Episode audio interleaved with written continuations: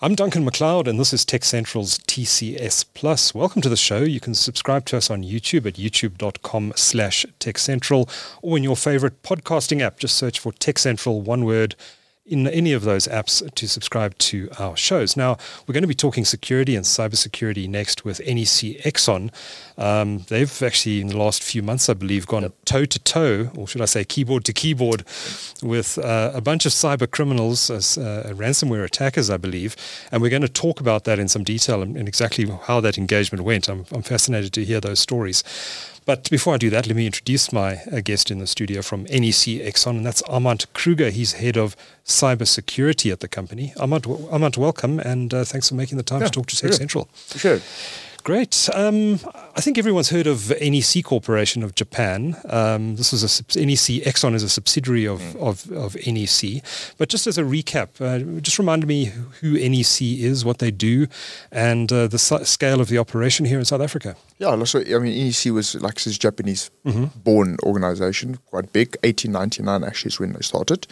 Uh, it actually stands for Nippon Electric Company. A lot of people okay. don't actually know what NEC stands for. Even when I started, I didn't know. I did I not know that. learn it quite mm-hmm. quickly. Um, and like I said, XON was, was a regional company. NEC Japanese firm bought over XON, which is a, a pan-leading African organization that specializes in ICT solutions. So networking, communication, infrastructure, security, mm-hmm. communications, you know, all all that sort of stuff. We've got regional headquarters in South Africa, East and you know, South Africa, obviously, and West. And um, I think we we typically look after Africa for NEC perspective. Yeah. So when we trade typically outside of South Africa, it's NEC Africa.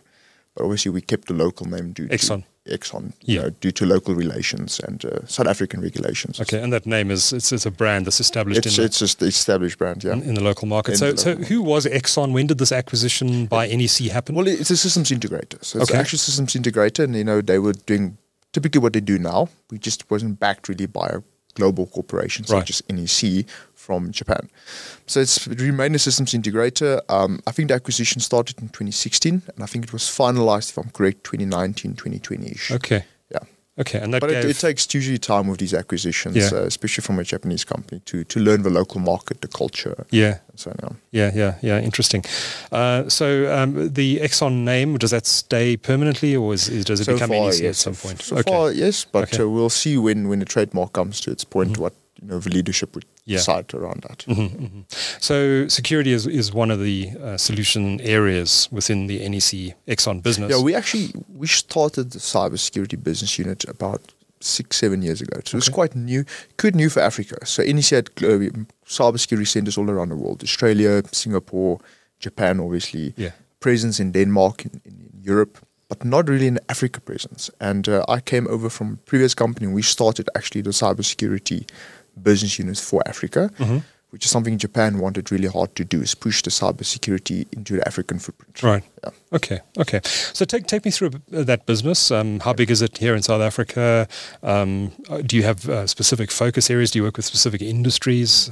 Yeah. Look, we we, we started quite small, but yep. I mean, we've expanded quite a lot. We're quite mature now. I think we're about 36 individuals at the moment okay. within the cybersecurity business unit it, it's a blend between cybersecurity architecture, managed detection, response people, threat hunters, you know, your typical ethical hackers you would see, sales individuals, project administrators. Um, so, but we, we, we expanded quite a lot. We mm-hmm. do quite a lot of services, but we try to, to stay ahead of the trend, see what's new, all cybersecurity business units, you know, organizations do that. There's new solutions you'll probably saw now with Tech Central and everything with this new acronym. Mm-hmm. Every day you need to learn in the IT industry. Yes. Uh, we need to keep up with that. The adversaries are adapting. So, you know, we, we do quite a lot of cybersecurity, but we try to stay focused. Mm-hmm. And I think one of the goals NEC XON is very specific about in cybersecurity is establishing a very good relationship with our customers, mm-hmm. but actually understanding what cyber challenges they do have not just selling the kit, but mm. actually helping them on a journey to zero trust. I imagine a lot of these conversations start though with a company that has just been compromised. They phone you up in a flat panic and say, uh, guys, I think we need to start thinking about cybersecurity because we've just been breached. Is, is that is that uh, is that often how, how these conversations start? It is quite a lot. Mm-hmm. Uh, in, in, in, a cybersecurity community, there's a lot of talk about when is cyber going to sit at the table. Yeah. You know, when is the CISO, head of cybersecurity, going to sit at the executive table? It's, we always discuss around it because typically you get budget after you've been breached. Yeah. That's typically how it goes at the moment, which is obviously not exactly where we actually want it to be. Mm-hmm. The problem is cybersecurity in IT is seen as typical the chef mm-hmm. in a restaurant. He only gets called out, or the IT man, or the, the restaurant manager. He only gets called out if there's something wrong with the food, or there's something good with the food. Unfortunately, yeah. right? Um, I get we do get a lot of calls like that. It does change, but I don't think the industry is mature yet enough. I think the industry cybersecurity, specifically South Africa, yeah. very reactive in nature very, very reactive in nature. And I think that's something that we any CX slowly wants to start changing. More so than other markets. I think more so than other markets. I think especially if you look at North America, for mm-hmm. example, they are talking about cyber anticipation. You know, cyber breach anticipation, yeah. cyber threat anticipation. If it's a reality or not, it's it's in the consciousness. Yeah. Which tells me that they're on a journey, the mindset is correct. And I think South Africa, especially the African market, not there yet. Yeah. But I think that's why NEC XON is here actually to help Africa on the journey, mm. you know, to reach actually those heights. So when you get that panic phone call, uh, are you are you typically able to help, or is it uh, more of a? I mean, what, what, do you have those sort of reactive services where you can go in and help fight the bad it, guys? It depends on when the call is. If it's a Friday at five o'clock, I go, oh no, right? uh, yeah. not again. Um, I think at the point where we are, it's not mm. really panic anymore. Yeah. It's okay. It's happening now. You know, how far is it? What can we actually do to help assist? Mm-hmm. Uh, what type of company are you? What industry you are? And and what are your symptoms? You know, mm. a lot of customers will call and say, "I've been hacked." It means a lot of stuff. Mm. You know, what is the symptoms? Like a doctor, what's wrong with you? My, my head's sore. Okay, tell me a little bit more. What, else? Yeah, have you, have you been sleeping? And I can't actually always answer the questions, right? Which tells me around the maturity of the customer. So mm. typically, we would call what we call a war room He'll book an instant response call. The customer will get on the call, and we will assess the situation for the customer. Mm-hmm. We will we will ask the questions, and if the technical guys on the call, and then based on that, we actually have some form of direction. What's happening with the customer? What's the type of adversary in this customer, and how can we mitigate and you know do a search and destroy operation? So there's a playbook you work to. It's a playbook, mm-hmm. but it's a very versatile playbook because it depends on the adversary, it depends on how far they're in the environment depends on what your objectives are, which we don't know. Yeah. It's a very blinded kind of situation that we jump into. Yeah. Um, the customer's panicked. We're not panicked, but sometimes we, we panic on behalf of the customer because if I hear the customer's voice, I, I, I feel for him. Yeah. and I know what needs to be done at this moment. I suppose empathy is a big part of this job. Empathy is quite big. Look, uh, like I said, customers tell me we've been hacked, and then I can assist this mm. situation. If they call me and they say, I've got a ransomware note. There's nothing I can do. The bomb went off. Mm-hmm. Right? Uh, I think that's where a little bit of empathy comes in. It's mm. uh, you know, maybe if you called earlier, we could have assisted you. Maybe if you listened to this IT manager or this person, it could have been prevented. But the base that we can do is assess the situation yeah. currently at that point in time and see what we can actually do to help the customer. But prevention definitely better than cure. Yeah, I think I think once you're sick, it's a problem. It's a problem. Yeah, yeah, yeah, yeah. yeah. Interesting. So let, us talk a bit about the actual engagements you've had with some of these cyber crooks. Um, were these um, all around ransomware, or were they around a, a range. I, pres- I, presume it's typically in ransomware situations ransomware. where you have negotiations with yeah. these people. Uh, to take us through uh, a few examples of, of some of these engagements you've been involved so in, I, what happened? I think what's very key and, and what we've the industry we really want the industry to realize is the mentality of these people. Yeah, you know, I mean, when I grew up, it was hacker in a hoodie, and that was what a hacker was seen. You'd be dealing with business people. Right? We, are dealing with people that are, are it's organized looking, crime. It's organized crime, and we actually call them cyber cartels. Mm-hmm. It's like a mafia, mm-hmm. but digital. But they've got a very interesting. So there's two sides to them: is how they operate and is how they think from a philosophy perspective. They've got a very interesting thing in, in the cybersecurity community called they call it a hacker mindset. Yeah. Hacking in, in its fundamental form is essentially just an artful form of intelligent expression. It's all hacking is. It, it solves complex pulp problems. It again, an artful form. form of intelligent expression. Mm-hmm. That's essentially all what hacking is, right? It, it, it solves via simplicity very ambiguous problems. You know, I mean, if you think about life, you've got life hacks, you've got a diet hack, you've got a gym hack. It's, it's finding a way to accomplish the same goal, but from a much easier perspective, mm-hmm. where there's less any form of resistance. And they've got this trait. And if you look at America, a lot of people in Silicon Valley, they think like that. Mm-hmm. Elon Musk, you know, Mark Zuckerberg, even Facebook says one hack away. Yes. Um, that's how they think. And what these ransomware guys did is they, I think they observed that and they kind of adapted this mentality of how they would break into systems. Now, if you look at these adversaries, they, they're quite interesting. So a lot of them reside in Russia, mm-hmm. but they're all around the world. But a lot of the big ones typically reside in Russia. Why is that? I think they're protected. I think they're quite protected because there's an ongoing war between the West yeah. and Russia, and, and it's been ongoing f- since the Soviet collapse. Yeah. Right? But now with sanctions at the Ukraine war, they're even more protected. Mm. Right? So they just decided There's actually a ransom operator. The FBI knows about him. They posted him in the FBI most wanted list. But what he did was he actually went online to the FBI's website. Okay. And he printed his own most wanted poster. right? That's on the website. He put it on a T-shirt and he's selling it in Russia because he's a celebrity. Right. Right. And he even made a comment. He, he tagged the FBI in his Twitter post or X and said, "Look, you will fully understand if the FBI is not going to pay him for free marketing due to the sanctions." So eh, they're very interesting people, right? They're quite arrogant, yeah. But they see themselves as rock stars. Right? They they live free. I'm sure some of these guys are being paid by the Russian government for. No, that's an interesting one. Yeah. So there's other ransomware operator that is well known with big ransomware groups, and he drives a Lamborghini, right? And his number plate is quite interesting. Also Russian. Yeah, Russian. Mm. It says thief. Thief. Right. That's his number. They're proud of this work. And he's, he's driving around. He's posting all the stuff online. He actually married a, a lady whose father was like deputy head of the FSB intelligence. So it's you know if, if you think about Russia as a government, I mean you, you might not fund them, but they're doing you a favor. Yeah.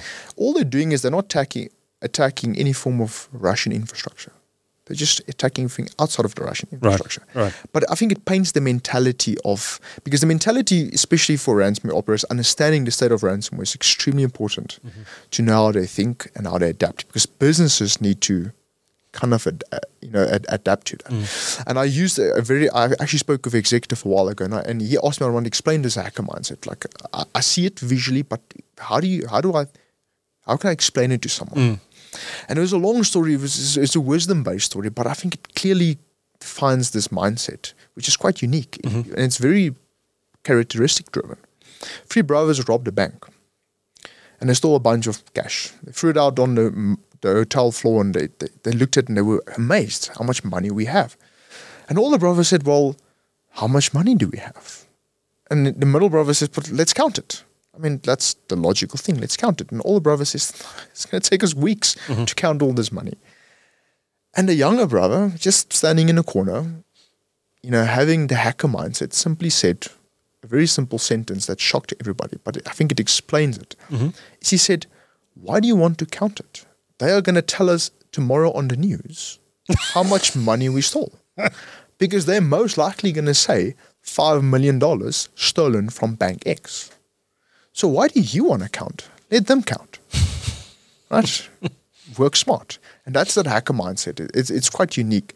And they've, they're leveraging this when they breach particularly organizations. Yeah. Um, you know, you, like I said, how they operate. And, and I think that paints the picture who's the adversary. Yeah. And I think that is a very vital thing. We need to know who we're dealing with. It's mm. not a hack in a hoodie. It's business people.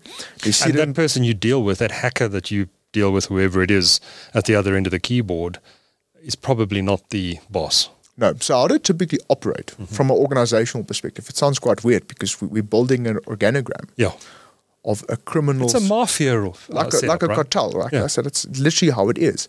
So I have what's called affiliates. Mm-hmm. So there you have a model what's called ransomware as a service. So the the boss sits somewhere, he develops the infrastructure, mm-hmm. he does the marketing, he does the organizational vision and strategy, which sounds quite weird, but yeah. they actually do that. Yeah. And they get affiliates. And affiliates typically would hack into organizations from a hands-on keyboard perspective, breach the organization, steal their data, and actually ransom the company and they go back to the boss or this the line of communication they currently actually have and say, we've got a new victim, here's the money.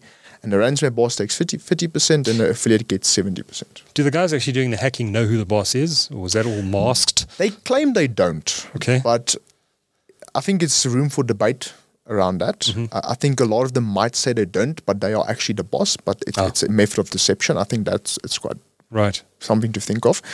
And typically, when you see the, on the news, you see the videos and they see how they rob Yeah. uh, or they actually catch these ransomware groups. Yeah. It's typically the affiliates. It's not the boss. You know, they get found 20 cell phones, some cards, piles of cash, which is quite interesting because it, it goes into the money laundering, uh, Oh. you know, industry, which definitely it's, it's um, on its It's a mafia, so it's probably linked to all sorts of other things, it's- drug dealing it's, and it's very linked to physical crime Yeah. as well, right? Because murder. I'm a digital criminal, Yeah. but I've heard someone knows how to get cash.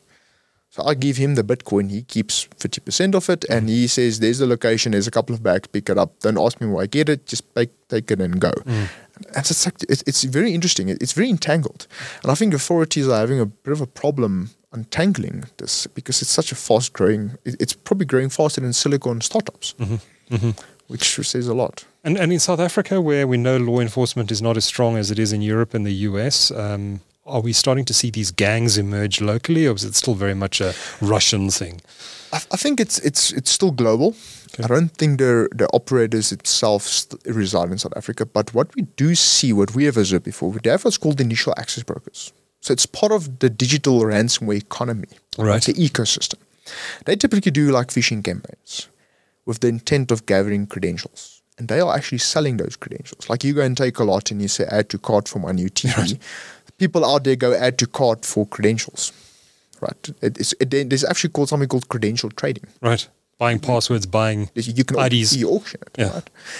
And I think depends on the type of organization. And NEC XON and Bo, what we have observed before, I think we have probably good suspicion that there's a lot of initial access brokers in South Africa, a lot of what, sorry? initial access brokers that Okay. are part of this digital economy. Okay. And ransom affiliates and groups typically buy the credentials from them because they already did the groundwork. Mm. I just buy the credentials and infiltrate the organization. I make money. I go on with life. I Mm-hmm. think South Africa has quite a few initial access brokers. I'm not certain about ransomware operators could be, Mm-hmm. but not from what we in NEC XON and myself have seen. What, what's the reason for that? Is it because um, because in Russia there are so many programmers and people who've been educated in that field and go into that as a career versus a country like South Africa? I think it sparks interesting conversation uh, uh, around that. Um, we don't really know. Like I said, it's, it's Iran, it's Russia, it's China. There's a lot of big China as well. and, and, and I mean sanctions are protecting them, right? How often is it state sponsored? Debatable, but I think a few. I think there's a few. I think if you look like the Colonial Pipeline, Yeah. it was in America. I mean, they paid five, six million dollars. They had no choice to pay. Mm-hmm. Fuel stops in, into the country, and I think what probably happened is I think the ransom operators. If if I was a ransom operator, it is definitely not something I would ransom Mm. because the amount of attention it's going to draw on, and multi, and and the the negative the, the side effect of that was all these agencies, CIA, FBI, they never work together, but they actually work together now. I mean, that is a side Did effect. they nail the guys behind that? They did, they did catch them. Oh, did they? So Okay. with a lot of pressure on, on, on Putin yeah. before the, the Ukraine conflict with Mm-hmm. Russia, they actually caught them in Russia and they found millions of dollars. Oh, but wow. then again, after they caught them, there was nothing heard of them ever again. Okay. So were they So either they blew up in a helicopter crash or they or, just, or they, they they just let died somewhere, all right, they just disappeared um, from, from the earth, or they were employed and maybe by the Russian state. maybe getting funded to say continue what you're doing. Mm. Because I mean, if you're Russian government and you, propaganda is your main priority, Yeah. I think you could use people like that currently Yeah. Yeah. with the current state of the world. So you've actually engaged with these ransomware attackers. What, what, I mean, what, what do you advise companies that have been the victim of a ransomware attack to do? Um, is does it ever make sense to actually pay the ransom to get your data unlocked? And and if you do, what chances are of your of your data actually you actually getting the, the password or the key mm. to unlock that data? I think a lot of businesses are still in the blur around ransomware. So they don't have a formal policy in place to and, deal and. I think what the big problem with organizations is ransomware is the piece of malware that encrypts your files. Yeah. But it doesn't infiltrate your organization. Yeah. Right? Threat actors, ransomware operators, ransomware affiliates breach your network. Yeah. So you typically read an article today. Company was ransomed, right? But they've been in it for six months. Mm. Okay, but but th- that's the problem. Mm. That that's the problem. Like you woke up and you saw a ransom note. That's the impact Yeah. of the bullet that was already fired from the gun. Yeah. How did the gun get in there, right? A lot of companies don't focus on that. And sometimes it's the first time they know that they It's the first time been they breached. know they've been breached, Yeah. and and that is a big problem Mm. because what I've seen happen so far is, and it, it's good because the the normal reaction from companies is, I need a backup solution. Yeah. I, I mean, I need to backup. That's great, and I fully agree with that. But what about the six months before, Yeah. right? The ransomware guy didn't care about your backups. He logged in and he, he, found your backups. Maybe he neutralized them. Maybe delete, disabled your security infrastructure and, and controls, and then he ransomed you. And, and you woke up and you realized you were hit on the impact phase, not the breach phase. Mm. So I think companies need to start focusing a lot more on that breach phase, that initial breach phase, not the impact mm. phase, right? You, you see someone on a highway driving recklessly, and then you know you see him and you just avoid him, and he drives into someone, and oh, I didn't see that coming. You, you probably did. Did you see how you, he drove? I mean, you probably saw that's going to happen. So I think companies just needs to to look at that. I think that's quite vital. Yeah, and and have the right. I guess mainly it's mainly software tools that you'd use to detect intrusions and and report them. So, the right so the, these ransomware guys have a very interesting way of breaching organizations' Yeah. defenses, and, and I think the industry is shifting a bit, and, and we are trying to shift the industry very hard because the typical conversation today, if, if you walk into a board of directors and there's a CISO, mm-hmm. the typical question being asked is how many vulnerabilities do we have? That's a great question. I don't disagree with it, but it's the wrong question based on how ransomware operators observe the mentality, the hacker mindset. We need to start asking questions if we get breached, where are they going to come from and what can they do? Mm. That question is more, that questioning creates more of a scenario. Because the business exec says, oh, but we've got backups. And the IT individual says, oh, you know, well, you know, our, our backup license is expired. So you're actually creating a conversation now, just simply because mm. you asked the right question. Because a big misconception I've seen so sometimes is there's vulnerabilities and there's misconfigurations. And, and I think misconfiguration can lead to a vulnerability, but a vulnerability is simply a defect in hardware or software that mm. should not be there. Misconfiguration is a defect in a configuration that should be there. The configuration should actually be there. And they typically abuse misconfigurations. And, and I think it's it's what's quite interesting is technology has got so advanced. I think we have lost track of what what we actually had. You know, we had the cyber hygiene, the, you know, the basic controls, and then the hype started, mm-hmm. and we started investing in technologies. New acronyms were born.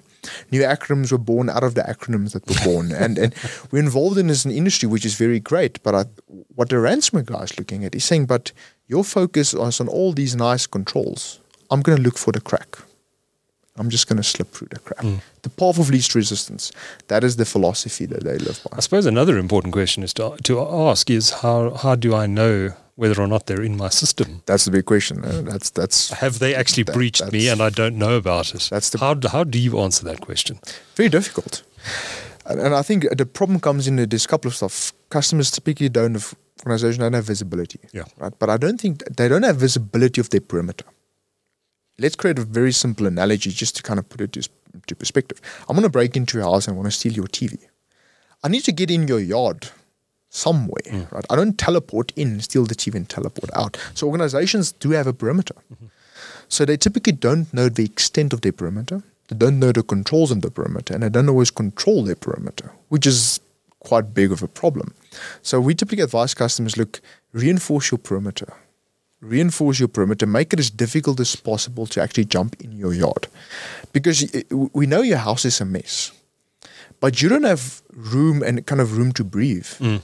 to fix your house because people keep jumping over your yard. Mm-hmm. Stop them from jumping over the yard and let's have some time strategically and tactically to see what we can do internally to kind of fix it. And look, a lot of companies don't know they've been breached. Typically, there's a lot of controls that can help you detect that, but I think most companies will never know mm. That they've been breached until they wake up to the impact phase, which is a ransomware note, or they see someone online telling them, look, someone is selling all your data. And then they typically go on to public relations. We're very sorry. We've heard about these claims that we've been breached. We're doing a full blown investigation, determine the source. And then eventually they find the source and then they go back and they buy the solution they wanted to buy two years ago or implement the, the framework or the strategy that they've been talking about, you know, in meetings, but they Yeah. haven't actually implemented. Yeah, yeah, yeah. Um, just to come back to ransomware and a company get, that's received one of these ransomware notes and now sitting with a all the company data that's been encrypted and no way of restoring it from a backup. What what is the best practice to case there? What, what do you do? Do you negotiate with these guys? Do you pay the ransom if, to get that data back? Do you risk that? Um, I'm guessing it's different on a case by case basis. Very different case by case, but specifically industry. Who's the customer? What's the industry? So, for example, if you JSE listed, Yeah. you have a big risk because if your shares drop, you as the CEO needs to represent the board of directors on why did the share drop. This is a reputational But risk. actually address the JSE. Mm-hmm. What happened to your shares? Because you're affecting the economy Yeah. and third party investors that are critical to the economy. It's quite interesting how they operate, like I said, from a negotiation negotiation perspective. I've you know, when there was a, a school which we won't name that got hit with, with ransomware. A school. A, a school, right? Mm-hmm. By a well known ransomware operator group called Lockbit, which is actually one of the biggest at the moment, which was quite interesting on why they would hit a school. Mm. But but anyway. And they asked for two million dollars.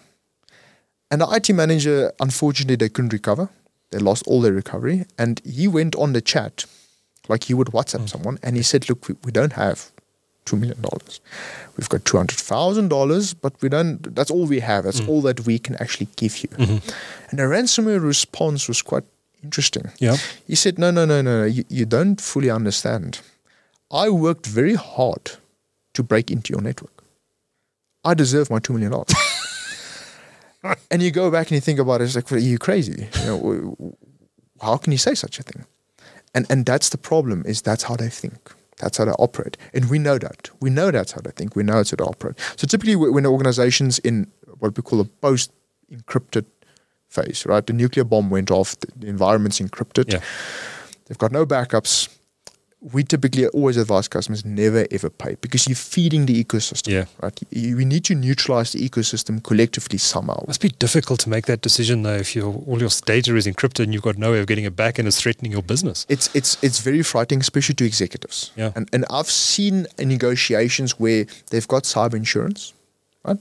And the ransomware operators actually have downloaded their cyber insurance policy.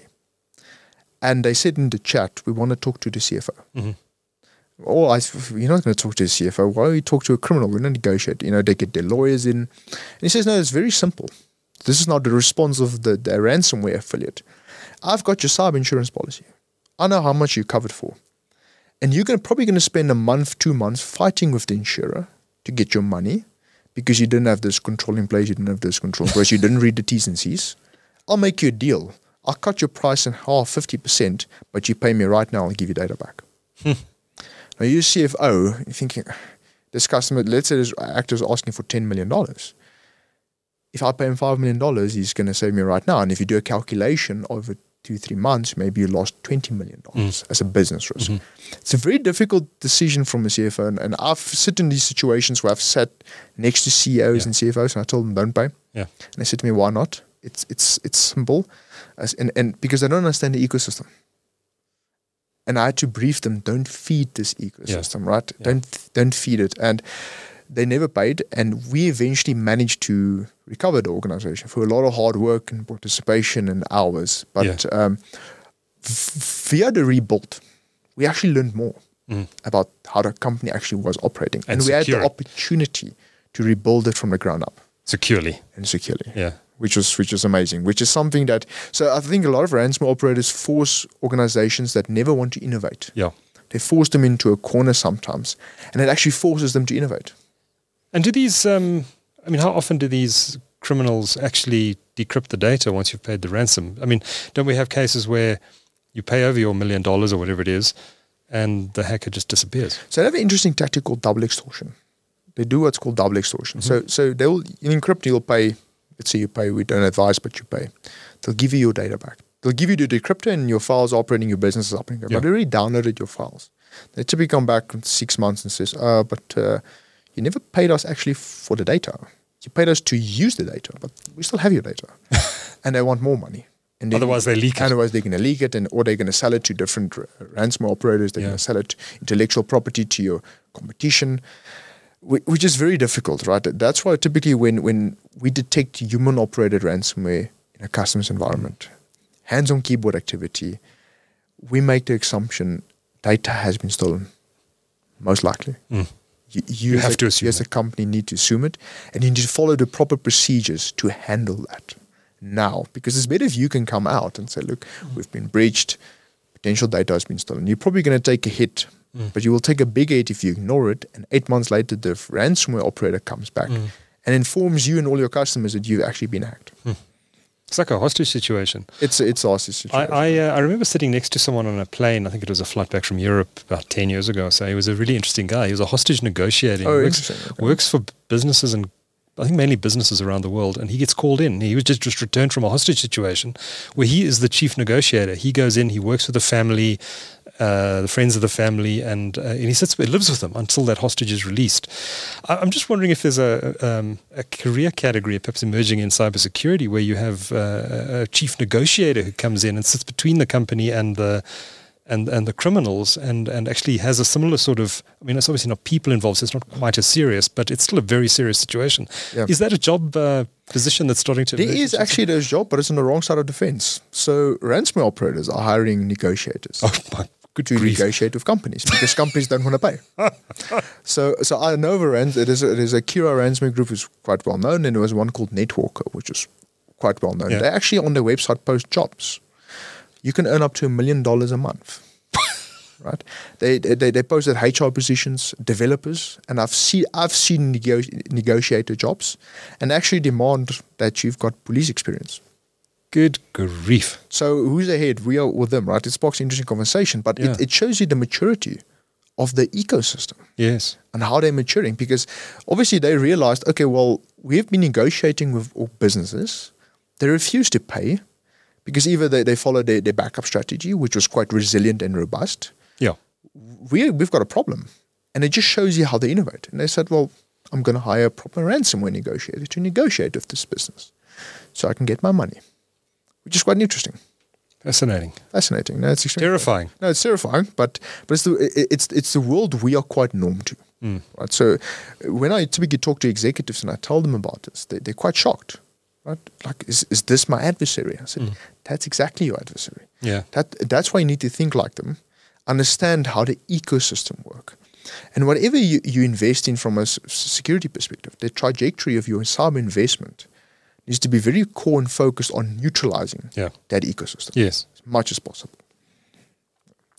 Armand, before I let you go, uh, let's talk a bit about um, what can be done about this problem, which uh, it, and it seems to me th- through this discussion that it's going to continue getting worse just because there is so much money to be had at the end of the day, I guess.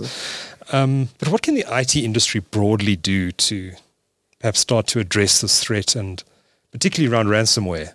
Um, is there more that that's, that software companies can do? Is there more that hardware companies can do? And, and uh, companies like NEC, XON, and, and others in this space. Um, what, what do you think? I mean, it's a war uh, going on out there. Yeah, it's a digital battlefield. Do we need to use bigger weapons? Yeah, I think we, we need to get the cavalry, right? So that's what we need to do.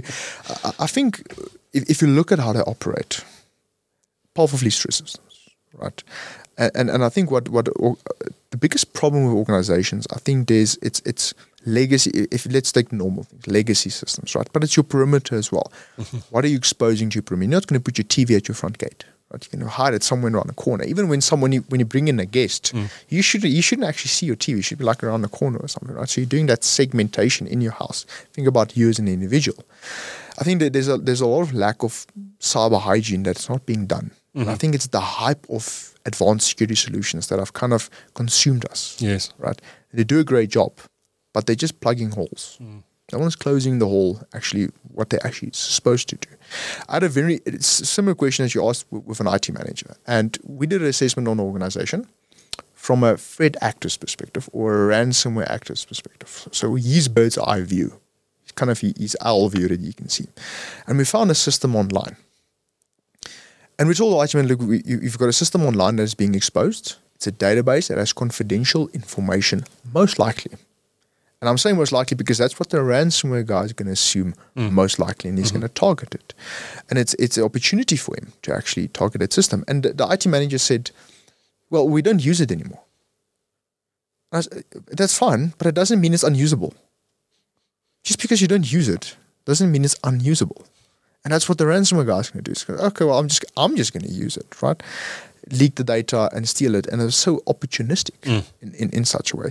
So I think what what we would like to see is cybersecurity and IT coming a lot better together. Um, because I think that there's a lot of conversation typically if you if you talk to people about social engineering, you know, user awareness and all that, and that's extremely important. I, I fully support that and I fully agree with that. But threat actors, especially ransomware operators, need, need three key things to succeed. They need internal access. They need to be in your network somehow. And that's just the weakest link. That's the weakest link, right? They need credentials. They need identity. Identity is actually the new premise, and identity, is, I think, has always been critical, right?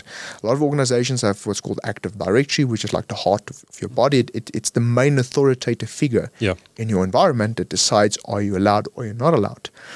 And I think one of the key reasons ransomware is so successful is the weaponization of Active Directory and the growth of the cyber economy, which I think have motivated them quite extensively. And they need privileges. I need to be a privileged user from a technology perspective to succeed. Who's privileged users? IT, not end users. Mm. IT are privileged users. They target end users to get to privileged users to get to to take over your organization, what we call domain dominance or domain takeover, mm. organizational takeover. But if we can understand they need internal access, they need credentials, and they need privileges, we need to invest our security solutions and our strategies to disrupt all three of those points as much as we actually can. And there's a lot of talk about zero trust. You know, zero trust, everybody has a different definition of zero trust. You know, when I look at it, typically what I see in the field and where I think the industry is going, zero trust for me is simply an architectural state of mind fueled by cyber consciousness. Mm-hmm. That's zero trust. It's a philosophy It's a culture thing. culture. It's not a, it's not a solution. It, it's a philosophy you need to live by Mm-hmm. every single day. It's a cybersecurity lifestyle. I think Trust no one is what it trust no one, right? Yeah. And, I- and I think there's there's some form of cyber consciousness. Everybody, as an individual, as a human, needs to kind of develop because. Typically, when you go to organizations talking about zero trust, and says, "Well, I'm going to implement my solution, and I don't trust you," and the end user will say, "Well, you don't trust me, but, but you pay me." What do you mean you don't trust me? You don't pay my salary. What? So you know, I think culturally we need to change people's perspective. Yeah. And I think you as an employee, people we always hear everybody's cybersecurity is everybody's responsibility, which is absolutely true. But we need to trigger that cyber consciousness in each in employee. Via culture, via business leaders, via executives, we need to trigger that somehow. If we're more conscious around what we do day to day, how we think, how we consume data, what we do with it, I think we can actually solve the cyber hygiene problem slowly but surely. And then the advanced security solutions like EDR and XDR actually just reinforces our baseline security. Fascinating. We've got the information regulator, uh, which uh, was, I think, set up or A couple of weeks ago, working. yeah, right? Started working a couple of years ago, but they've they've made they've Yep. started to take their first administrative actions. I think they're going off to the Department of Justice. It's going to court now. Right. Uh, and there was there was Dis-Chem and I think one or two other cases that they've been looking at. But in your view, is there any more that regulators and the government can be doing to help protect organizations against cybersecurity attacks? Do we need better legislation? Do we need better regulation?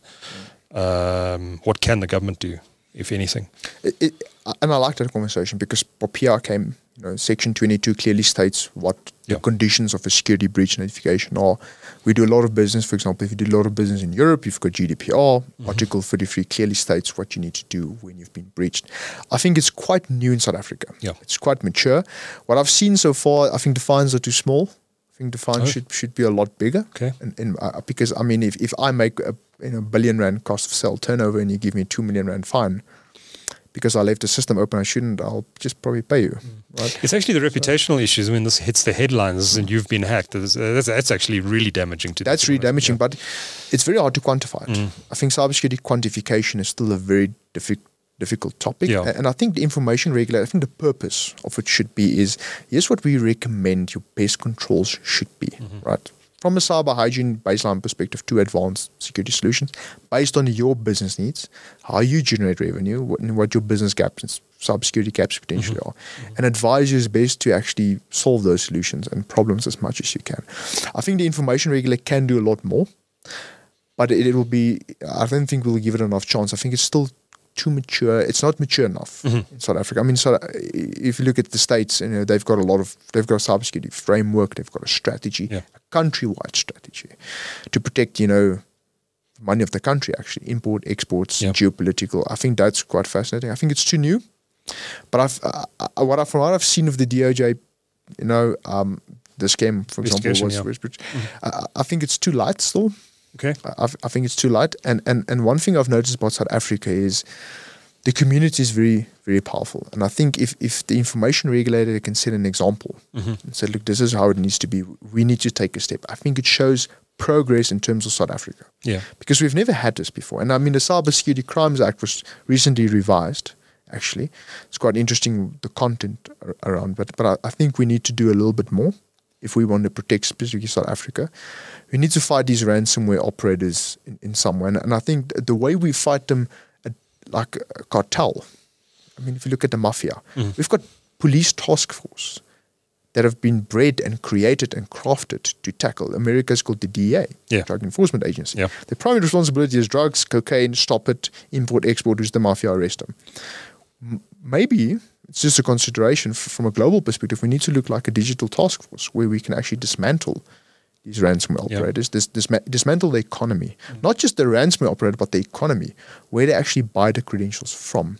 And stop it at the root cause, and I think that could potentially also be But you're going to need some real skills uh, in, You in need some real enforcement skills. agencies and people who can understand blockchain and crypto and, and all of the stuff which these hackers use to to rip South. Africa is actually quite rich in talent. Mm. Uh, There's a big difference where I always say between skill and talent. You know, skill is something you can learn, talent is something you're born with. Mm-hmm. There's a lot of talented individuals, especially in cybersecurity, that actually understand ransomware operators and you know the defensive and offensive security side of it, Mm-hmm. and they they're really trying to to help co- Yeah. companies actually stop it. The big problem that we face currently in cybersecurity, which is quite controversial depending on who you talk to, but it's globally viewed still, is that a lot of defensive security, what we call the blue team, is very political driven. My vendor is better than yours, my solution is better than yours, right? With the red team, offensive security is all tactical. I want to get in and I'll do everything I can to get in. I don't care what you have, right? And that's why they're succeeding because they've got a very different kind of mindset. Yeah. So I think the information regulator can definitely maybe help with the mentality of businesses, you know, drive the cyber consciousness around the country. And I think that's the one way we can dismantle the ecosystem. Plenty of uh, food for thought there. A um, little bit of a terrifying conversation as well. Yep, but, uh, But, uh, it needs to be. it needs to be. It's it's a reality. Yeah. A, a lot of cyber people, you know, live it Yeah. every day. They deal with these threat actors every day. But I think it's very key that business leaders start realizing it because they've got the authority Mm. to, to redirect funds. They've got the authority to make decisions around businesses. I think when a lot of business executives, a lot of them are, but my primary aim is to make them understand this ecosystem and not to come and sell you a solution, but bring you a strategy, help you on a journey. And that's perfectly what NEC XON is doing. Is when we go into a company, specifically myself, I look at what gaps do you have, and I'll identify what gaps do you have that will that ransomware operators will exploit. Because that kind of elevates your risk. Yeah. Right. It's it's current risk, it's long term risk, it's reputational risk, it's business risk. Think about the medical industry. There's loss of life. There's loss of lives. The insurance are gonna gonna hit the hospital. The, the individual's personal family members are gonna hit the hospital. I mean, you as a as, as a hospital brand name is scarred for a very mm. long time, mm. Just because a simple medical equipment had default credentials on it that was never mm-hmm. changed mm-hmm. because it was a nuisance Or software that wasn't patched. software that wasn't was. patched, Yeah. right?